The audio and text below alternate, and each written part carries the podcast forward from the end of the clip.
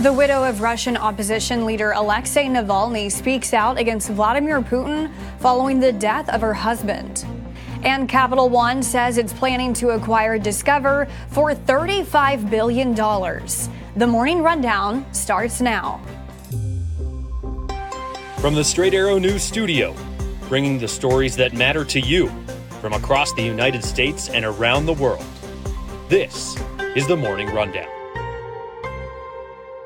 Today is Tuesday, February 20th. Thank you for joining us. I'm Kara Rucker. Yulia Navalnaya, the widow of Russian opposition leader Alexei Navalny, has vowed to continue her husband's mission against Vladimir Putin 3 days after it was announced her husband had died suddenly inside an Arctic prison at the age of 47. While Russian authorities claimed Alexei felt unwell before losing consciousness, in a video message posted to YouTube on Monday, Yulia accused the Kremlin of poisoning her husband and holding onto his body to cover up the murder. Yulia, who lives in exile outside Russia, says her husband loved their country more than anything in the world. That's why he returned to Russia following a poisoning attempt in 2020. I will continue Alexei Navalny's work, continue to fight for our country. I urge you to stand next to me, to share not only my grief and endless pain which has enveloped us and does not let us go. I ask you to share the rage with me, rage, anger, hatred towards those who dared kill our future. I address you with Alexei's own words, in which he believed very much. It is not shameful to do little, it is shameful to do nothing. Since Friday, there are reports of 400 people being detained in Russia for mourning the death of Alexei Navalny. On Monday, President Joe Biden said the U.S. is considering additional sanctions against Russia.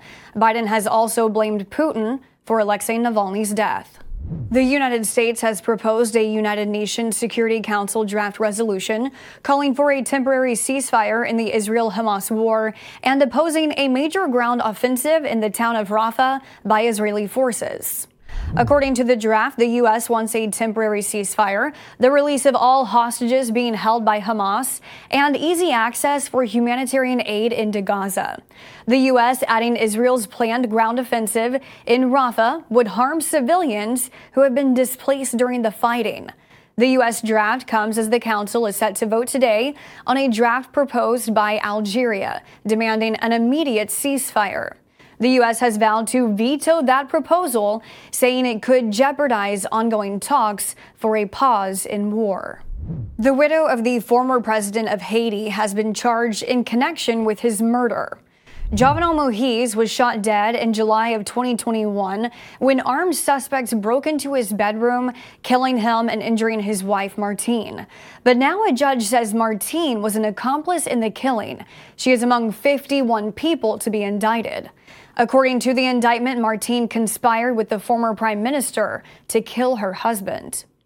A lawyer for Martine told the New York Times before the charges were announced that she was a victim and remains in hiding.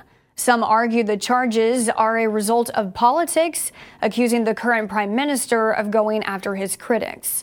A separate U.S. investigation into the murder continues in Miami, where 11 men have been charged. A major credit card company could soon have a new owner. Capital One has announced it plans to buy Discover Financial for $35 billion. The deal will merge two of the nation's largest lenders and credit card issuers, creating the sixth largest U.S. bank. Capital One says the acquisition would allow both companies to improve and expand their payment networks. If approved, Capital One shareholders would own 60% of the new company. Discover shareholders would own the remaining 40%. The transaction is expected to close between late 2024 and early 2025.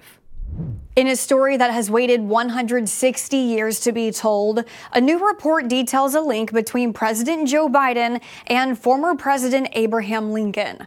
As first reported by The Washington Post, Lincoln pardoned a Union Army civilian employee by the name of Moses J. Robinette, President Biden's great-great-grandfather. Records discovered by the National Archives detail a March 21, 1864 fight between Robinette and and another Union Army civilian employee. Robinette was charged with attempted murder following the fight. After being sentenced to 2 years of hard labor, Lincoln was petitioned to overturn the conviction by Army officers, saying Robinette was acting in self-defense. Lincoln pardoned Biden's ancestor on September 1st of 1864. Finally this morning, a rain delay did not damper the excitement for William Byron, winning the 2024 Daytona 500 on Monday, helping to kick off Hendrick Motorsports' 40th season in style. This was the race team's 9th Daytona 500 victory and Byron's 11th career Cup Series win.